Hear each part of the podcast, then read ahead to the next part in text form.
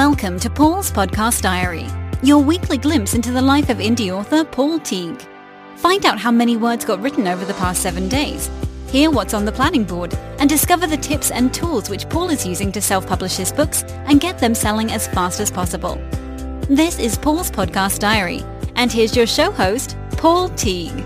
Hello, and welcome to Paul's Podcast Diary, episode 175 for Saturday, the 19th of October, 2019. Coming up this week, it's week six of my rapid release schedule. And was that a bit of tumbleweed I just saw rolling by? I'm due to start writing Truth Be Told tomorrow, but I'm having some plotting problems. And my blog tour gets a graphic and some very early promo tweets. Since we last spoke, Friday the 11th of October, I wrote over 5,000 words. I had a brainstorm and closed down Scrivener before I took a screenshot or noted down how many words I'd done.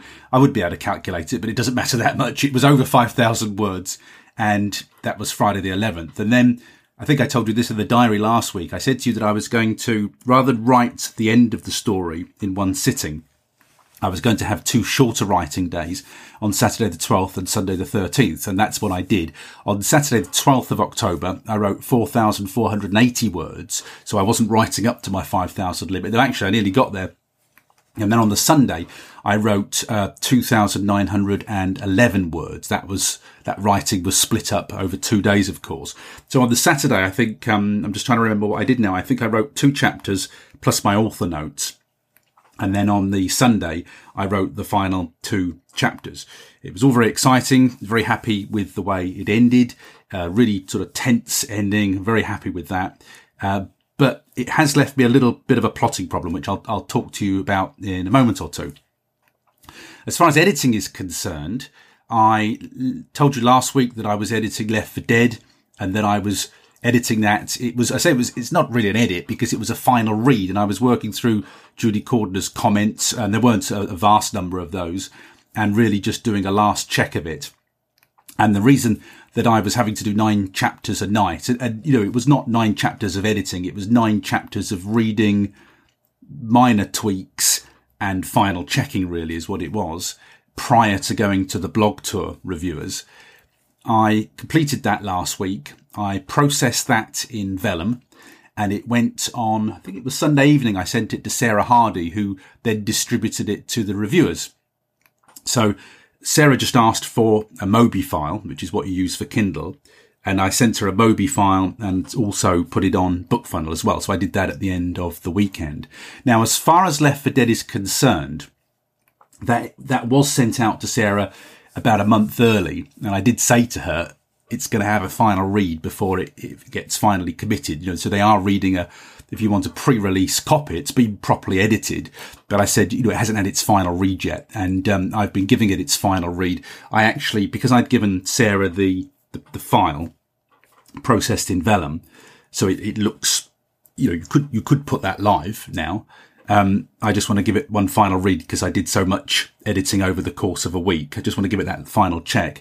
I've now transferred it to my e-reader, to my Kindle Paperwhite, and I'm just reading it as I would read a normal book. And if I spot anything or a choice of words that I think I could just improve, these are really just very superficial last minute changes. I'm just hi- highlighting it on my e-reader. I'll just give it a final sweep. Uh, you know, I'll go through it vellum and just make those tiny, tiny changes and then I'll commit it to a final version. So although the blog tour reviewers are reading the final version of the story, I am going to give it that it will, when it gets released, it will have some tiny, tiny major tweaks. So in terms of their reviews, the story isn't going to change at all now. It's a word here and there. Uh, you know, for instance, I'm, I, I think when Julie edited it, she had the word guest house. I, th- I think this is right separated. And then I was looking online thinking, well, is it guest house two words or guest house one words? And I've dithered about a couple of things. So guest house, uh, seafront, there's another word in there too that can either be um, two separate words or they can be put together. I've been dithering a little bit about those. Um, and also because I've now written and finished book three in the Morecambe Bay trilogy, and I'm just about to start writing, sorry, book two, and I'm just about to start writing book three I'm, this is my last chance just to, if I need to tweak any dates or any little final details, it's my very last chance in Left for Dead to tweak that before I commit to that story. And everything that is in that story, because it's gone public, I have to stick to people's ages, you know, timelines, things like that. Um, so I'm just wary of that. So it's going to get a final read. That book doesn't have to be, when does Left for Dead have to be ready? Long time yet. 7th of, uh, 7th of November. So I got two or three weeks before I have to submit that, uh, the very final version to Amazon. So I have got that time to do any kind of light adjustments that I need to. As far as this week is concerned, I've been working through my first edit of Circle of Lies. That's the book I've just finished writing. Um, and I'm, I'm going through that at what feels like a very pleasant rate of four chapters per evening now. It almost feels like I'm slacking doing four chapters uh, per evening. And that book has to be ready to send to Julie Cordiner for her edit on Sunday the 27th. So that's next Sunday. I am due to finish it. I think I'm going to take it right up. Yeah, I will be taking that right up to the Sunday. So my final edit I will complete on Sunday the 27th. I'll, I'll give it a spelling, a grammarly punctuation check, and then I will send that off to Julie on the 27th of November. So I say I'm, I'm happy with Circle of Lies. As I've been reading it, I've been really happy with Circle of Lies. Um, but I do have now some plotting problems with book three. You know, I've been uh, struggling with this. So um, I, I, decided in the end to finish off Circle of Lies before I moved on to the, the detailed plotting of book three. And I, I, know the I know the swing of book three. I know I know what the story is, the arc of the story. It's the detail that I don't know. And I I finished Circle of Lies on a very very exciting end. I'm very happy with the end. But when I was uh, when I wrote it last week, I thought, great. Well, book three is just literally it's going to pick up um, at the side of the sea where these last exciting scenes start, and it's just going to. I'm just going to pick it up from there. What I'm what I'm struggling with a little bit, so I can't I can't kind of quite get my head round, is it, it, it works almost like my book Dead of Night. Dead, Dead of Night takes place literally o- overnight. It's a very it's a whole well it's a story that the the current action in the book takes place over one night. So it, i think i think the action starts at about just after midnight if i remember correctly and it, it runs through till about six or seven in the morning. So so it's a bit like do you remember 24 with Kiefer Sutherland? It's a it's a bit like that where you've almost got the the action of the book takes place almost in real time. And then there are some glimpses back. You, you kind of see how we got to where we were in the present you you get these not really flashback scenes, but you you just get to see scenes that have happened in the past, and then as the past kind of comes to a crescendo with the present, and you realise what the heck's going on. And this book needs to be a little bit like that too.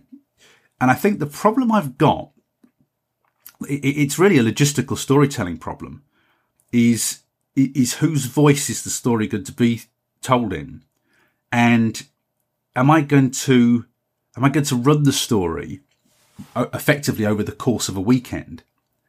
And that's what's giving me the the problem in that I almost I, I need, almost need to take a little bit more time with the story. Um, you know, it needs to take place over a couple of days, really. But I I put my characters in a lot of peril at the end, and that that, that needs to be very imminent peril, i.e., someone's coming to get them. So I'm, I'm really just struggling with that at the moment. It's not so much the story, the arc of the story. It's really the timeline. And I, I think I want it to take place over a weekend. But if it takes place over a weekend, you know, so, clearly people can only be in so many places and travel so many distance in in a certain time. I think I'm just trying to get my head round that, how I tie up the loose ends and compress this story into, into one weekend. Now, just like Dead of Night, we're going to go back um, in, in, this story. So uh, we, we need to see kind of the events of the past, how they have created the events of the present. So we're going to go back to two time slots with my kind of baddies, uh, back to 1984 and back to 2006. So we do have this kind of dual timeline situation coming as well, which gives me more to play with.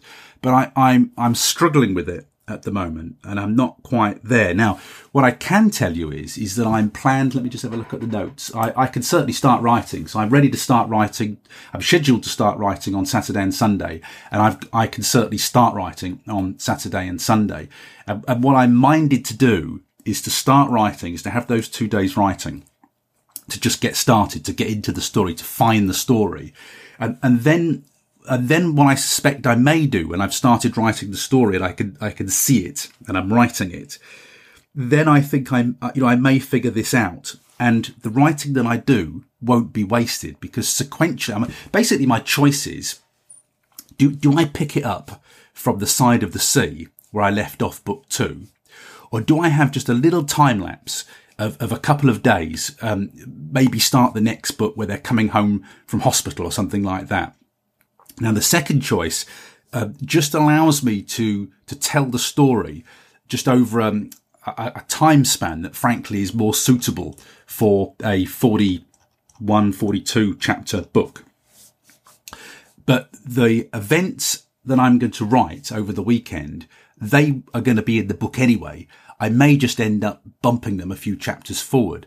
So I, th- I think I'm just going to start writing on Saturday. I, I, you know, I've got, I've got this bit well planned. The other thing I've just done this morning is I thought I, I've got to absolutely tie down this timeline to the extent that I work out how old everybody is and I work out how old they would have been in the crucial time zone. So, uh, basically book one, uh, the, the kind of the thing, the, the things that fuel this story take place in 1984. But also, I, I, I'd done some calculations for book two, and actually today I realised that I needed to bump my timeline. So I'm going to have to bump the bump the year in Circle of Lies because I just went through every single character to bring them in the last book to to an age that is story appropriate. I can't have anybody too old but but I need them old enough in 1984 to be, you know, they need to, to be fully functional kind of, you know, adults who are capable of beating someone up or capable of running a, a sizable or growing business at that age. So with a fine tooth comb, I have gone through my timeline today also, and that's been very productive for me too. So, you know, one of the characters is in the book, they don't really know what her age is, but they suspect she's late 60s or, or early 70s. And indeed, when I tie down the timeline, I can actually tell you now she's 72. Um, and, and also, um, the two main characters, I knew they were 18ish, 19ish, they're basically the same age as myself and my wife. And, and, and, they are, I mean, they're not myself and my wife, but they're kind of based around our experience at that holiday camp, even though, you know, the story clearly is not based around it. And so they're pretty well my age. Uh, they're about sort of 50, 54, 55. Um, so they're quite mature characters um, for a book. But again, you know, at 54, 55, well, you know, I'm doing my park runs. You know, I'm still capable of running away from hoodlums and, uh, you know, le- leaping over walls and things like that. Uh, you're not old at 55. So they are slightly older uh, protagonists. But obviously, when we go back in the past, they're, they're just youngsters at the beginning of their relationship. Um, and I also just needed to confirm the age of their daughter, you know, who was sort of like, you know, clearly doing sort of GCSEs, A levels. But I just needed to tie all that down and also of my baddies. So again, in, in book two, you pretty well see how the baddies are dispatched. Um, but you don't really know what the heck's going on and why they're being dispatched. And, and obviously, as the title of this book suggests, truth will out you're going to learn everything. You're going to, the whole, everything fits together in this final book. So again, I had to get everybody's age right. So, um, one of the protagonists in this book is an MP, but he's worked his way up through uh, town council planning. He's been influential in the in the planning department of the the council, so he's been involved in awarding contracts and things like that. But I also needed him to become an MP, so he becomes an MP to the extent that when we meet him in the present day, he's highly he's highly influential. So again, he is um, 63 in this book as an MP, and you know, at 63, you're, you're not old by any means. Um, and, and many MPs are much older than 63. I was Jeremy Corbyn. I mean, he's late 60s. I think he's already, I think he draws his state pension. So that makes him over 67, perhaps 65. Um, you know, so so I just needed to get all that sorted out. It's been really helpful. I've got the timeline. You can hear me rattling it. That's my timeline written on a piece of paper. And that really helped me to get my head around it. So I will start to write tomorrow regardless because I got those first scenes really fixed in my head. I've got some pivotal moments, but I think I'm going to have to start to write. This is what I say about discovery writing. This is what, and why I find it sometimes hard to plan. I do find it very hard to just sit down and, and map out 40, 42 chapters ahead. Um, I just find it, you know, I can, I can think of things that happen within that, but to see a whole story, I find that very, very difficult. So I have got the, the key points of this story. I know how it ends. I know where it goes. I, I know what it's all about. I know what the guys were up to. Um, I, know, I know all these things. It's just the delivery. I haven't quite tied down yet. So when I talk to you next week on the diary, I hope I'll be telling you that I've written how many words?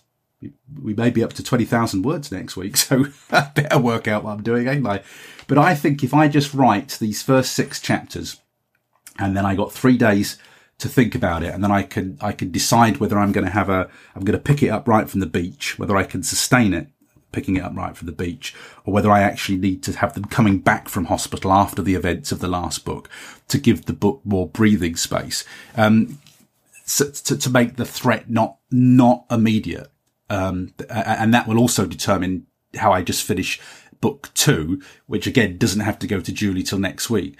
Now, you know, as you can tell, no- normally I might say if I wasn't under the time pressure that I'm under at the moment, I might say, oh, you know, I'm just going to think about this. We'll start writing in another, another week.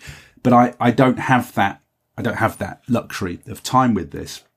So I do really feel under the cosh with it. Um, I, I, I got to deliver book two to Julie. Now, I, I got to deliver book two to Julie but that doesn't mean that when I get it back from Julie that I can't tweak and change facts, dates. You know, I can still change it after I've got it back from Julie. Um, so I'm not committed, but I do need, you know, in fairness to Julie, I need to give her, you know, pretty well the, the, the final kind of story. I can't really be changing it substantial. I confuse the life out of her. So I will have that tied down, but it doesn't mean that I can't make changes. I mean, the, you know, the other thing, frankly, and you know I'm like. I always work through the scenarios. Worst case scenario. I mean, absolutely worst case scenario with this. If I if I couldn't find that story and I just I just can't get it and I can't hit my deadlines, absolutely worst case scenario is that I just release Left for Dead, which works as a standalone. That's how I sent it to Julie in the first place. It was only afterwards I decided to make it to make the sequel. Um, and I just released Left for Dead and I hold back Circle of Lies until I've figured out what the X happening with the next one. Or I release Circle of Lies. I haven't put the last book on pre-order yet, and I, I, uh, you know, I don't release it uh, uh, until I'm ready to release it. I bump it by a month or something like that. Now, clearly, that would disrupt the release schedule, uh, uh you know, of my rapid release schedule, but it doesn't affect the first ten weeks. So the 10 weeks, one week after the other week after the other week. So my absolute worst case scenario is, you know, when I just, I'm really not coming up with a book and I ain't going to hit these deadlines. But you know, there's wriggle room in there. As you know, I, I tend not to write on my, on, on the days when I am, uh, you know, doing park runs. I've got, how many wriggle rooms have I got? I worked out the other day. I got, I, I've got one, two, three, potentially four, five, six, seven. I potentially got another seven writing days that I could find in my schedule before that book has to go to Julie. So, you know, I'm fairly confident I could do this. I do know that the scenes that I'm writing over the next two days, I know they're going to go into the story. The only question is when. So I think I'm going to take a leap of faith right over the weekend and then try and tie this plot down a little bit. But, uh, I just wanted you to know. Uh, I'm very keen that you don't think that I just sail through all this stuff because I, I know this is my eighth book, and, and, and, if you're still if you're struggling to write your first one, and, you, and, the first one has taken more than a year, you'll be thinking, how the heck do people do this? And I really want you to understand that although I've I have had some books that have just sailed straight out this year, uh, I am struggling with this uh, last one. Um, I really am struggling just to tie that story down, and I've put myself under pressure for it too. Uh, so let, let, us see how that goes. I, you know, I'm reasonably reasonably chilled about it. Uh, I do think the story will emerge. I would rather have it planned um, in, in, detail because I have found that very good. It's worked well with um, Circle of Lies. It's worked well with Left for Dead and all the other books that I've done this year. But I have written a story off the cuff before. The great thing about this is that the locations and the characters are all established. I, I, I literally, I, I, did my um, novel factory planning document today. So I've got my Scrivener document all ready to write. It's all teed up, ready to go. Uh, so I, you know, I have been productive. I just haven't quite done what I wanted to do, which is to plan all 42 chapters out. Um, I've got my novel factory done and I actually, I'm only adding two additional characters to this story. Uh, a couple of hoodlums is all I'm adding um, to this story. I just need a couple of bother guys, um, and you actually meet them, but you don't. They don't get names. Um, you meet them in right at the beginning of book two, in, the past, and then I just need to bring those characters in in the present. Um, and you know, there's a guy with a very distinctive raspy voice. He's going to come back uh, in this because he does the MP's dirty work for him. So um, I only have to introduce two new characters. The rest I'm playing with an existing palette of of, of main characters, and, and, clearly every now and then you have to put an incidental character in there, but uh, you know just for expediency. But I have my I have my characters. You know, I have my locations. I have my characters. Really, in book three, this just has to play out.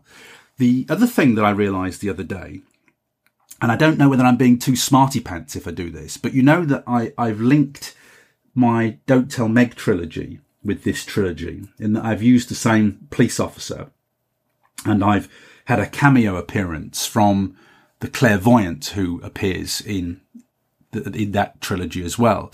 And, um, you know, it's quite convenient because the clairvoyant does a tour of the seaside resorts and the theatres, and it's perfectly reasonable that he should pop up in Morecambe if he's been on tour in Blackpool and he knows obviously the police officer already. and he's got an existing relationship with them, so that actually works uh, very well for me. But it did strike me, and sometimes you see these links that there's a storyline in the Forgotten Children, which is the kind of culmination of the Don't Tell Meg trilogy. That that, that storyline would actually work well with what I'm writing here as well. And I did wonder whether I'm just being too smarty pants and making life too complicated for myself. But I might give a nod to, you know, to just so that all these books stay in the same universe, I might give a nod to an evil character in, in the Forgotten Children, the Don't Tell Meg trilogy, because that, that might work as well. So a lot of things buzzing around at the moment. All, all I know really is to put the first step forward and let's just see where we end up. And, you know, hopefully I'll be able to give you a little bit more clarity next week, but I, I hope to be writing well, I am going to write ten. I am going to write definitely ten thousand words this weekend, and they will not go to waste. They're going in that story somewhere because they're good. They're good scenes. They're exciting scenes. It's just a question of where. So, okay, uh, where are we up to then? With rapid release this week, it was a funny old week this week because I released. This was my first box set. So this box set was made up of uh, Dead of Night, One Last Chance, and So Many Lies. And so it was not a new uh, book, a new book release as such. It was uh, putting the books together. And what I just originally what I decided to do was just release this book and not particularly promote it. So in terms of Amazon seeing me release a brand new book, well, you know, that's another new book release. That's another added to the pile, which is great. But I wasn't going to promote it. And this week I just thought to myself, well, why, why, why aren't you going to promote that? It's, it makes sense to send a little bit of traffic to that page. Um, but obviously, uh, I'm so sort of busy. I'm, I'm not really thinking this stuff out very well at the moment. But I just decided this week that I might as well promote it. So at great speed this week, I have booked. I've got loads of promos going out next week. Uh, I have booked. Let's have a look. E-reader news today. I've got a promo for the box set running sort of retrospectively, if you want. It should have run, run this week, but it's running next week. Uh, that's running on Tuesday, and then I've booked a bargain booksy BKnights and a Book Doggy. This is for the box set. They will all run on Wednesday. Now, on Monday the 21st, I'm releasing book seven in my rapid release schedule, which is two years after. This is a brand new standalone book. And if you recall, this is a female protagonist book written to 50,000 words to accompany my other two female protagonist books, which will then go into a box set. So two years after, he's going to go into a box set with No More Secrets and Friends Who Lie. And so, you know, it is, it's a 50,000 word book. Uh, very pleased with two years after. It, it's just a, just a fast book. It doesn't hang around. Uh, I think it's got good characters. Again, it's it's a brand new book. It's being released out of sequence. So remember, I, I wrote Left for Dead first, and then I, I released Now You See Her really fast, and then I'm releasing two years after, and then finally we'll get round to Left for Dead, which was written sort of ages ago, well out of sequence, but that's just the way it's had to be this year. So if I'm releasing two years after on Monday, I've also got uh, promos booked. BKnights on Monday, Bargain Booksy on Monday. This is for two years after. And then on Tuesday the 22nd, I've got two years after uh, is going on Book Doggy and it's going on e-reader news today. So I've just, everything's getting promoted on those four, uh, those four promo sites. So I've got eight promos going out next week. And of course, I'm, I'm got loads of adverts running on Facebook. And over this weekend, I will set up some box set adverts um, to Facebook. Now, what I needed to do with the box set is I, um, I've I've priced the box set at a really low price of ninety nine pence or cents. I was very tempted, very very tempted to stick it on BookBub, but I was looking at the the BookBub prices uh, for for new release but they oh it makes you makes me heart beat too fast. It's like is it nearly nine hundred dollars or something for a brand a new release for thrillers on BookBub? And, and I just think, oh, you know, three if I did a, a three book box set at ninety nine cents, oh, you, uh, that would go, wouldn't it? I'm sure. And, and just it's so much money, um, and it really makes me nervous. I mean, it's all right, you know, six hundred I can just about do. Oh, but would you make your money back on nine nine hundred? I don't know whether you would. I'm terrified of doing it. But then in terms of algorithm tickling, it would be really good. So I, I've been dithering about that and I'm still not quite sure. I, I reckon, you see, I reckon So Many Lies is a good book too because it's been with beta readers. I've had you know good feedback from it as well, and, and, and I'm tempted to do that as well. But I'm just thinking, oh, it's so much money. I don't know whether I dare. Anyhow, you you might see me on a crazy day. I might just do it and tell you I've done it one day, and I'm hoping for the best. But in the meantime, I'm promoting two lots of books next week, and we'll just have to see, uh, you know, how it goes. So, uh, interestingly, with two years after, let me just check the numbers. Uh, I want to give you, I, I, meant to fill this in, sorry, before we started. I want to tell you how many pre-orders I've had. Now, when we, when we did, um, Now You See Her with Adam, Adam, we got about, was it over 400 pre-orders on that book, which was incredible. And, and I, I never really get that number of pre-orders. So I think the most pre-orders I'd ever had before I, I started all this lark, I'm just looking at my numbers here. It looks like it was Who to Trust, which I had 50 pre-orders on. Now, this time just on off my own efforts with, without working with Adam. I mean, 400 with Adam is incredible. Um, so many lies had 65 pre-orders. No more secrets had 65 pre-orders. And I just wanted to let you know that at the time of recording this, and I'm hoping we'll hit 100, but I've got 93 pre-orders for two years after. Um, and I've done, I mean, I've, all I've done is, is I've just, obviously it's been up for pre-order for a couple of weeks and I'm sending some Facebook traffic to it and it's only 99 pence. So it's not going to make me any money at all. You know, none of this really is about money. It's not making much money, uh, because everything has been 99 pence or cents. Um, but we're going to get 93 sales anyway on, on Monday. And hopefully I think over the weekend we should get up to 100. And uh, Friends Who Lie currently is at 50 pre-orders and Left for Dead is currently at 19. But as you get nearer that pre-order date, they seem to go, they seem to go up. So again, for me, that's all right for pre-orders, but it's not in the scheme of things. It's not very good for pre-orders. And compared to what I did with Adam, it's pretty poor. but that's, that's all I can muster, unfortunately. And that brings me to my tumbleweed comment at the beginning of this podcast. I just got to say to you, I think Adam said to me that he, he sort of thought things began to happen in weeks five and six. Um, his first month's income was not fantastic. His next month's was all right, and then it got and then it started to shoot. So he'll have been at about week eight, week nine when it started to shoot. You know, not a lot happening. I'm going to tell you, there's not a lot happening at the moment. I've got nothing exciting to report. I don't feel like there are any earth tremors. You know, the earth's not moving for me yet with this rapid release. Um, and I, will be honest with you, I, I really can't get my head round how this happens because I've been on charts and I've been on charts with people who are doing well. And I just, and I just I can't really see how it happens. I still don't really understand how it happens because I, I, always think to myself, well, I'm on a chart w- with you and I, you know, I'm only selling this many and you must be selling about as many as I'm selling to be on the same place in the chart. you know, why doesn't it feel like I'm doing more? Now, obviously my prices are low at the moment. And incidentally, I forgot to tell you that um, I should have told you this when I was telling you about the box set that I've just released. I've bumped the prices of Dead of Night, So Many Lies, and One Last Chance to make the price of the box set look like a, a sort of no-brainer. There's no point me, um, you know, that the the box set needs to look like it's on a promo price for me to shift copies. So I have just bumped the prices up to normal for those three books that are featured in the box set to, to make the, the box set look more attractive. So not all my prices are now 99 pence or cents. I think still at 99 pence and cents are, what have we got still? Two years after will be 99 pence and cents.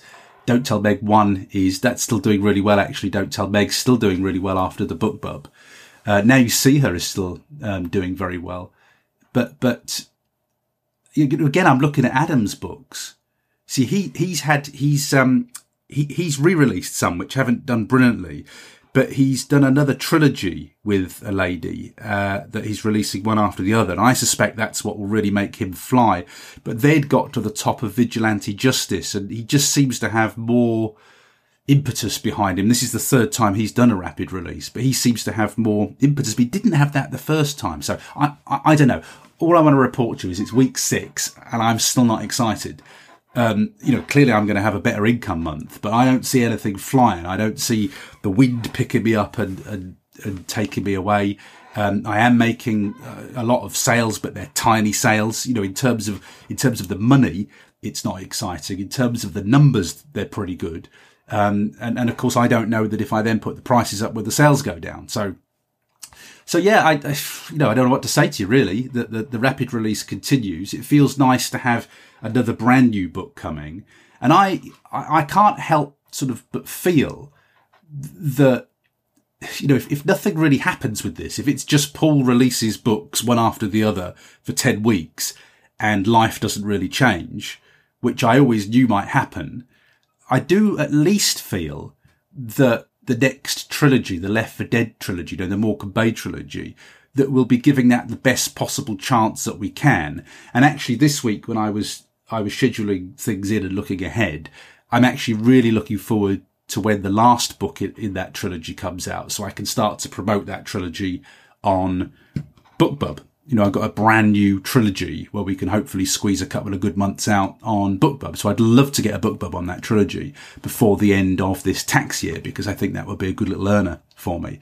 So, um, you know, what, what can I tell you? It's just ticking along. My life hasn't changed yet. I am shifting a lot of books, but the prices are very low. Don't know what will happen if I put the prices up. We've still got another four weeks of this left.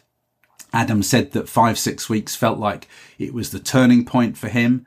I mean, I get emails from Amazon regularly, um, promoting my own books to me. So I know Amazon, I know the machine is working, but I just don't see, I just don't see how this flies. I just, I don't kind of really still get it because I haven't seen it doing anything remarkable at the moment. So we just keep plodding on. We'll just keep releasing. We'll keep promoting. As I said to you, you know, I am, I am committed to this course of action uh, right up to week 10, um, because that's when the weekly ones, uh, finish. The, you know, the last weekly release is, is Left for Dead in November on the 11th of November. And then we go to 28 day cycle after that. That 28 day cycle will involve releasing Circle of Lies at the beginning of December.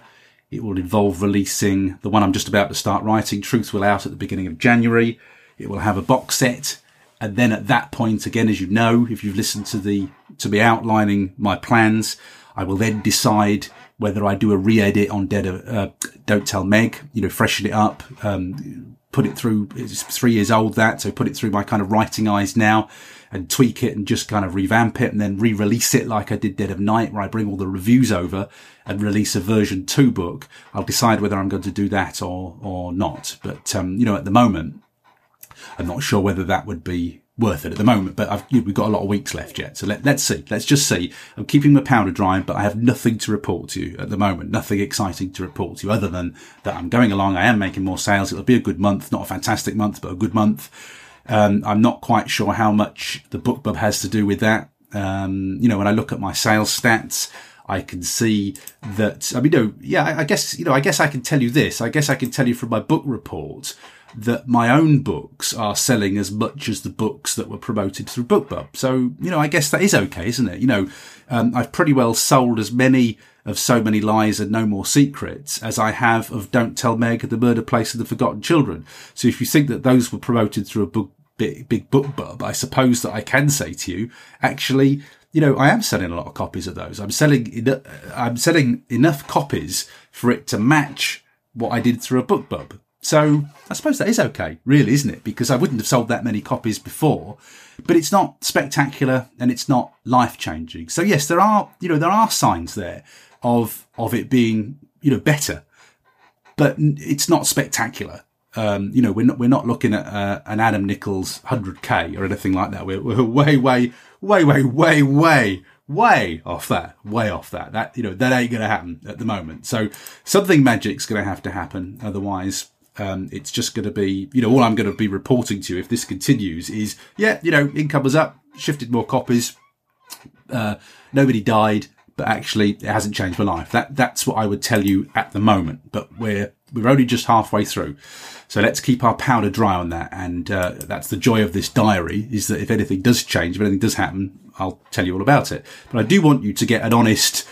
I do want to be kind of honest with this because uh, I know uh, there's a lot of buzz around rapid release at the moment, and hopefully, the, as a result of the end of my 10 weeks, it will let you know what happens when, inverted commas, a normal person does it, you know, without any spectacular platform or mailing list or, you know, big buddies who can promote it for him. Just when somebody out the blue with not much of a author career decides to do this, it'll just give you a sense of whether that's worth the effort um, or not.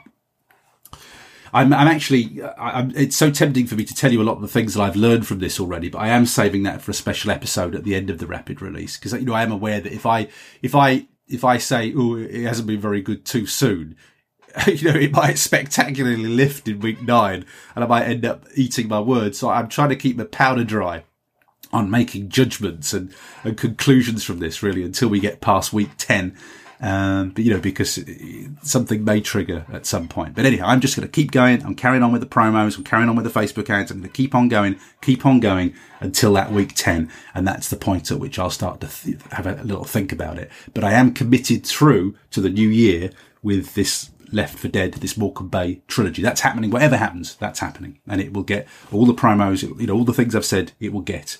It's really a case of what happens after that, I think, is, is, will be determined by the level of success or not.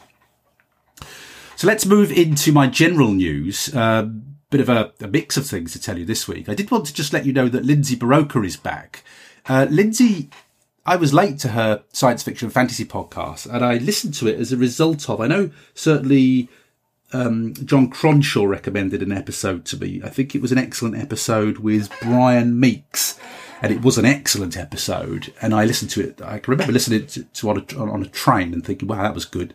And then I listened to more of the episodes, and I got on very well with it. But the podcast had been going for ages when I when I found it on John's recommendation. I think Jerry Evanoff is a big fan as well of Lindsay Buroker, and he t- he talks about that podcast a lot. But then in the summer. Um, I think Lindsay had a lot of books to launch. She was very busy and she said, we're just taking a break. We're going to pause this and we may or may not be back. And then it was on, I think it might have been on 20 books of 50k. I can't remember I saw it, but somebody was saying, oh, Lindsay Buroker's back. And there are about six episodes of this thing.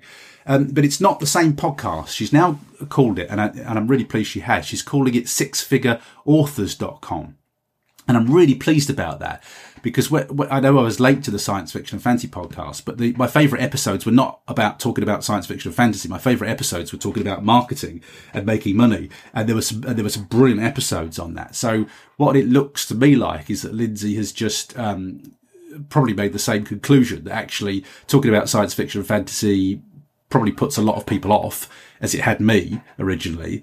And, and actually the episodes that are most interesting are the ones where they're talking about what they do and how they do it, the marketing side of things, the money making side.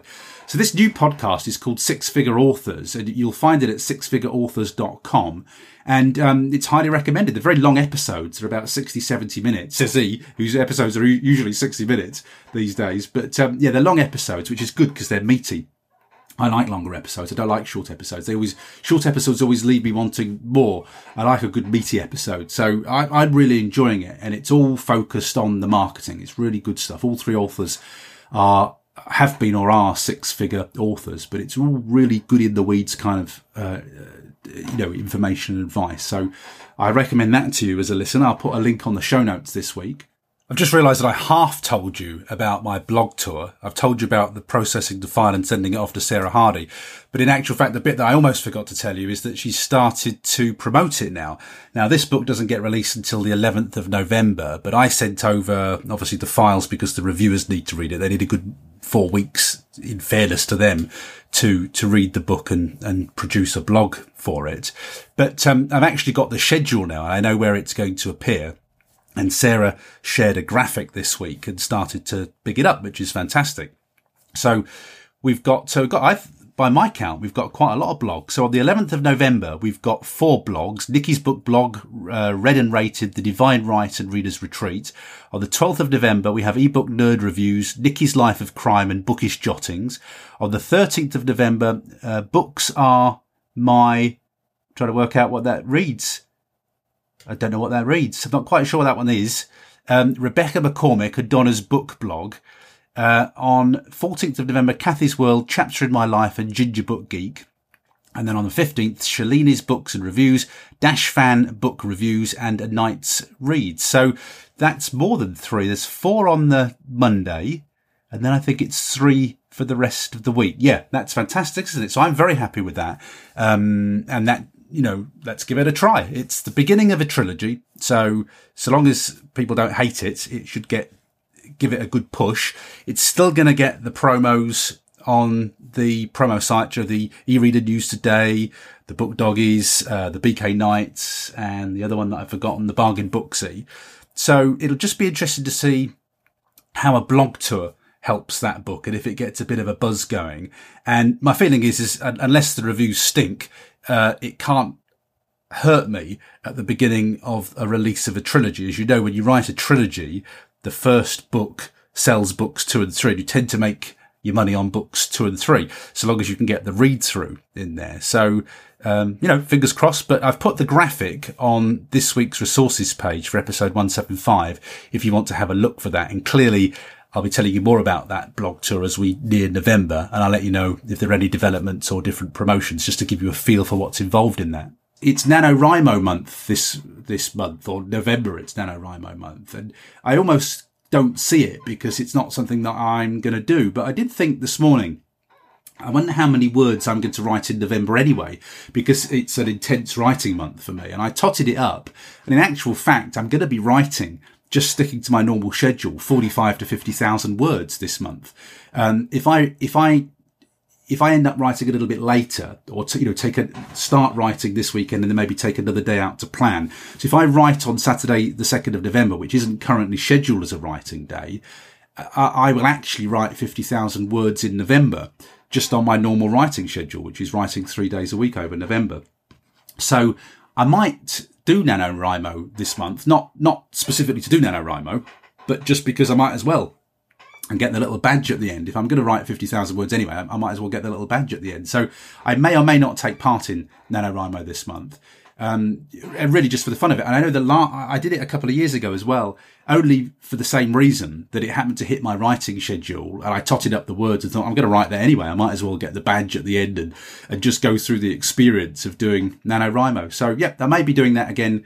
Uh, this month, a lot of it really, I guess, depends on whether I, I manage to wrestle this story to the ground and, you know, have the confidence to, to know about that. Something else I also wanted to mention to you is you'll know I've been talking about Book Doggy on this podcast, and I've been using Book Doggy as my weekly promos. I really like Book Doggy. I tell you, I tell you what I noticed particularly about it. It's a very simple interface. I really, I like the interface, so I can tell you that for starters. It, um, I, I, really do like their their interface. Some of them are a bit of a drag. Um, you know, when you're, you're listing books, they're, they're, just a bit.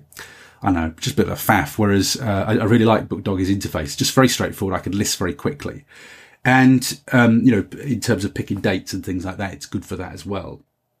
Uh, but also with Book Doggy, I, I really like what they do with their email marketing in that rather than just sending out emails that say, here's the latest picks from thrillers today, they, they actually deploy proper email marketing techniques. And by that, I mean, they come up with creative um, titles for their emails so that they stand more chance of getting opened. If you just keep every day sending out an email that says, here's the latest thrillers, here's the latest thrillers, here's the latest thrillers, um, you know, it, it, you get a bit, you don't see it in the end in your inbox. Whereas if you are adventurous with your email headings, obviously, you know, it works. You get, it helps your open rates. I also like the way they format the email as well. So I'm a big fan of BookDoggy, which is just as well because when I submitted that box set this week, I got a nice email from a gentleman called Daniel from Book Doggy saying, uh, This one's on us, Paul. Thank you for the kind mention on your podcast and your referrals. Details are below. Please let me know that you received this message. So, um, that's very nice, wasn't it? Very nice gesture. Because um, I've, I've spent what five, maybe more than five now. I've, I've certainly because I like Book Doggy, I've been putting them on every week, and I know I've recommended it to you on this podcast, and I certainly know I saw. I'm sure it was John Croncher. I'm sure you've used, used Book, Book Doggy too, haven't you, John? Um, for one of your promos. Um, so Book Dog is cheap. You know, it's professional, it's organised, it's new. I like it. So um, thank you very much to the team at Book Doggy. Thank you, Daniel, for passing that on. And uh, so I got a freebie this week, which is always very welcome, of course. Lots of mentions for this week. Uh, this was a nice one to get actually, uh, because you know you know I constantly uh, think about this podcast and, and, and, consider whether I'm going to continue it or not. And, and, so when you get nice emails like this, it it sort of you know it's another vote in the pro camp in the in, in the keeping it going camp. And and this is from um, Adriana Liccio, who incidentally confirms at the end of this email that I did pronounce her name correctly. Fantastic. Fantastic. So, uh, so, thank you for that, Adriana. So, um, let's have a look. Um, Adriana wrote to me and said, I was just really glad to catch up with the latest podcast, in particular episode 172. And that was the episode where Julie Stock's launch was you know, itemized because, um, what Adriana was saying is, you know, that's a really good benchmark for her, her, her launch. Um, and it also helps her with her marketing. So, you know, again, Julie, thank you for sharing that information. It is, if you want to look at, um, what Julie sent me, I, I pretty well copied the, um, pretty well copied the email word for word with Julie's permission. Uh, but Julie did some great things and she outlined her strategy and it's a really, if you if you want to know what you could do, if you're doing your first book, you're very early with this, and, and maybe not got a BookBub.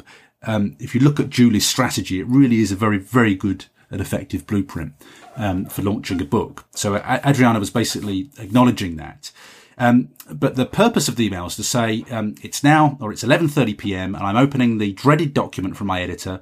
This is Adriana's fourth book, and I feel exactly as you said when you come to edit. Basically, overwhelmed, embarrassed, and wanting to run away. Much like you, I simply don't like editing.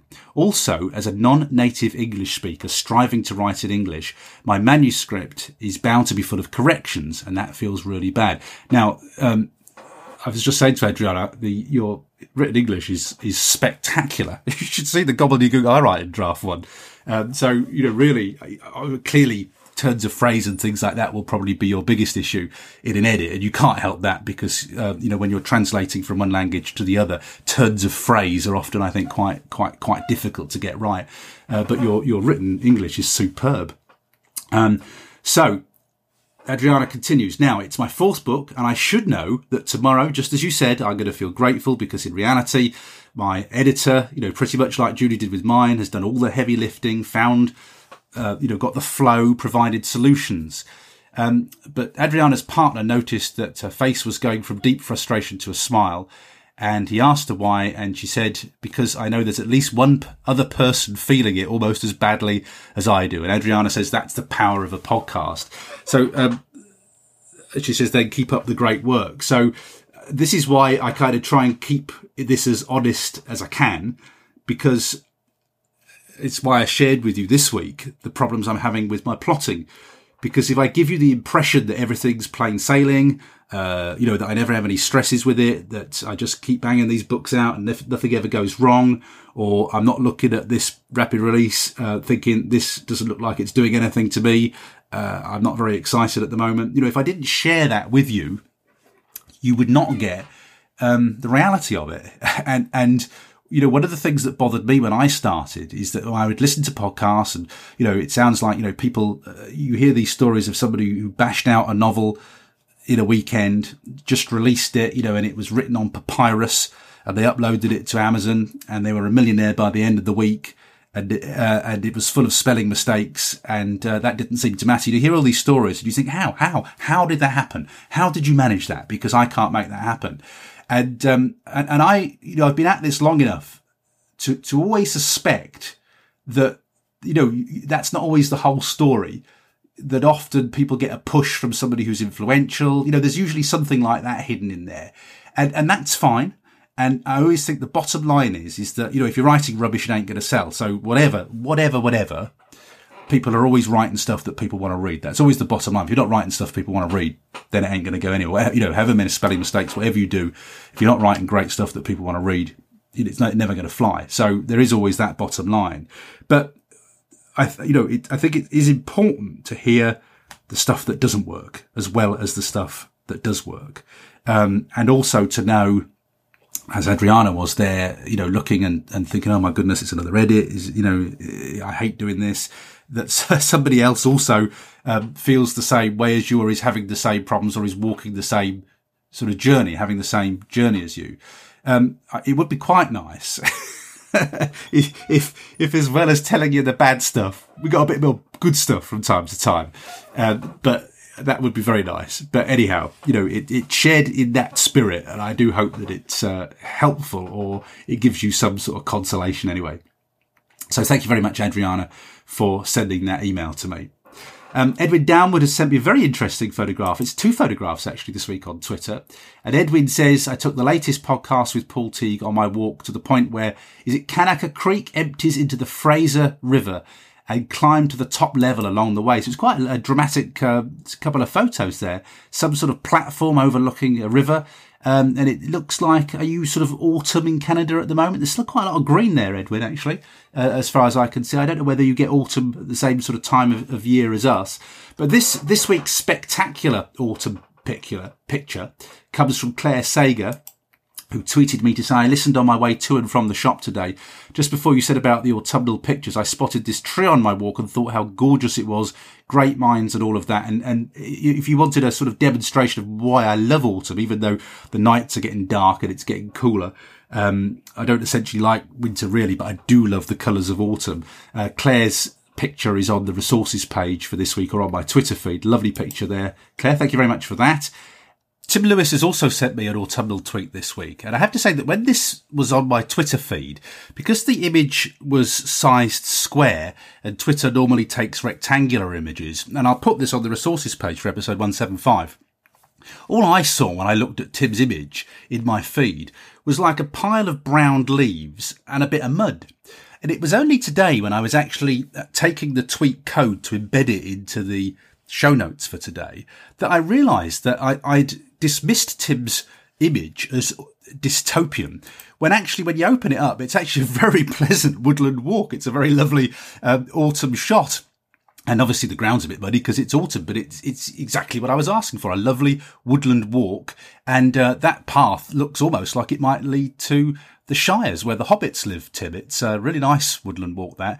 So um, my apologies for my dystopian comment, but if you have a look at the show notes, you'll see exactly what that looked like in my feed. It was only when I opened the image up that I saw actually, oh my goodness, it is actually a very nice, awesome image. I thought you were joking again, sending me sending me an image of a pile of dirt and some rotting leaves. But um, when you actually see the picture full, it's very pleasant and exactly what I asked for. So uh, again, apologies for that dystopian comment, Tim, and thank you very much for sending your autumnal shot this week.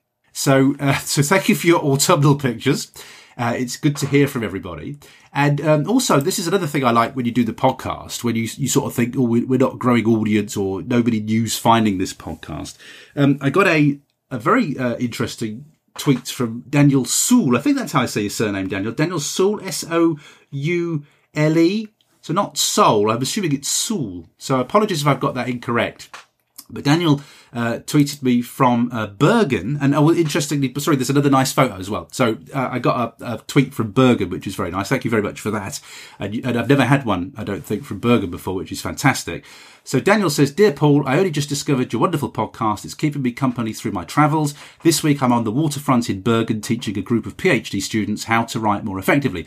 I'm just about to bring out my first horror novel working on the second and third while working three days a week. That's you and me both working three, days a week and looking after my kids the rest of the week. So it sounds to me, Daniel, like you're a bootstrapper, a bit like me. You're doing a bit of this, a bit of that, you know, keeping the roof over your head and trying to get the books out. So that we call that bootstrapping, which is where you use a job to kind of, you know, pay what must be paid. And that cuts you a little bit more slack then to, to do your writing work, but you're not working full time. You're, you're able to, you know, to work part time which so the part-time work just keeps the roof over your head so you don't have to worry about that which then enables you and cuts you the slack to work on the the author side of your business. And it's it's something that I would recommend. It certainly worked uh, you know well well for me using that bootstrap uh, principle. So uh, Daniel says the granular personal journey is very informative. I've done Mark and Nick's courses, but the authors they are aimed at feel some way off, which is the whole concept of this of this podcast, you know, that you need to learn from people who are doing fantastic things like Nick and Mark and Joanna. You know, you need to learn from people like this, but actually sometimes it's quite nice to hear from somebody who's doing what you're doing and having the same problems that you're having. Um, so Daniel says, coming up to launching my first book while hustling to write the next and, you know, work and your podcast is more on the nose for me. So thanks for putting out some great content. All the best, Dan. So thank you very much for that, Dan. And I recommended for Dan because he's writing horror uh, this is why all this kind of networking works so well. I suggested um, that uh, Daniel check out Daniel, Dan Wilcox from Hawk and Cleaver because Hawk and Cleaver have a horror podcast called The Other Stories. And I just felt that that might be a good fit for Daniel to maybe write a short story if he's got a short story and perhaps find an audience because that Hawk and Cleaver podcast, I think it's had millions of downloads, quite spectacular success they've had with it. Um, so it might help him to find a, um, an early listenership with his work. So thank you very much, Daniel, for getting in touch. Always nice to hear from new listeners. That's it from me. I've been productive. I've, I, in my day, I've recorded this a little bit earlier, uh, but I did it because I was just scratching my head, looking at a blank computer, uh, trying to figure out my plot. So what I'm going to do now is, is save this audio file and then I'm going to get back to my plotting and see if I can squeeze out some more sense from myself before I have to start to write tomorrow. But I am writing tomorrow. Come what may, I am starting writing tomorrow. Incidentally, I also have had computer problems this week, which hasn't been brilliant. My, uh, what's it called? Graphics card. The graphics card in my computer uh, went. And so to enable myself to keep working, I plugged my Chromebook into my big screens and um, I'll tell you something I did uh, work out, but I just mentioned this, sorry, before I sign off. I was using my Chromebook and I'd plug my Chromebook through my, my normal keyboard, which is a Bluetooth keyboard, and my, my Bluetooth, Bluetooth uh, mouse, and then through my nice big screen. So it, it, my kind of work setup looked the same, even though I wasn't using my PC tower. And I found out last night, um, I had to get the final file of two years after in last night, and I was just checking it, just doing a, a last minute check before Amazon brought the drawbridge up and I couldn't make any more changes. And I'd made a little error. I'd accidentally dragged the what I dragged the More Books by Paul Teague past the prologue in the order. I don't know how I did that, but I had. So anyhow, I made a few changes, um, last minute changes to just sort that out. And I was thinking, oh crikey, this is going to be interesting. I need to be on Vellum and I haven't got my PC. But I found out last night that when you use MacinCloud, I, I can actually log into it through just literally through a browser um, I don't have to download any files. And I was able to work on a virtual Mac via my Chromebook just through a browser last night. And I, I was, I didn't know you could do that. I kind of, I suppose I did know you could do that, but that's not how I do it on my PC. I, I use a kind of a, a downloaded file, uh, t- to do it on my PC. So I thought, well, that's very interesting. If I can access Vellum files through a Chromebook, that's fantastic. So just to let you know, if you have a Chromebook for travel, um, you can get to Vellum using MacinCloud or. You just literally log into it through a web browser and you can access all your files. Now, your files have to be stored in a Dropbox account. You'll, if you go and look at my blog, how to use Vellum on a PC, you'll see how I do that. Um, so the, the files are all kept in a, in a Dropbox folder in, in, in the, in the cloud if you want.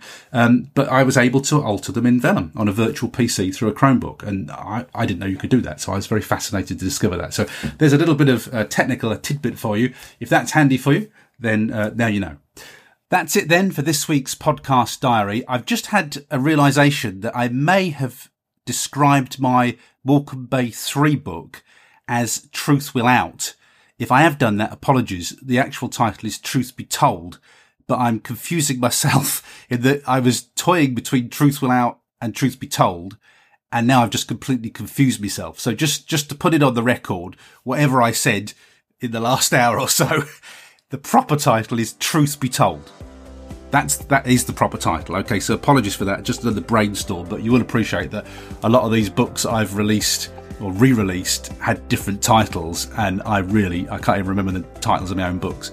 So yeah, truth be told, that's what's on the cover. That's the official version. If you ever hear me, if you ever heard me in this podcast or you hear me in subsequent podcasts calling it Truth Will Out, it's not called that.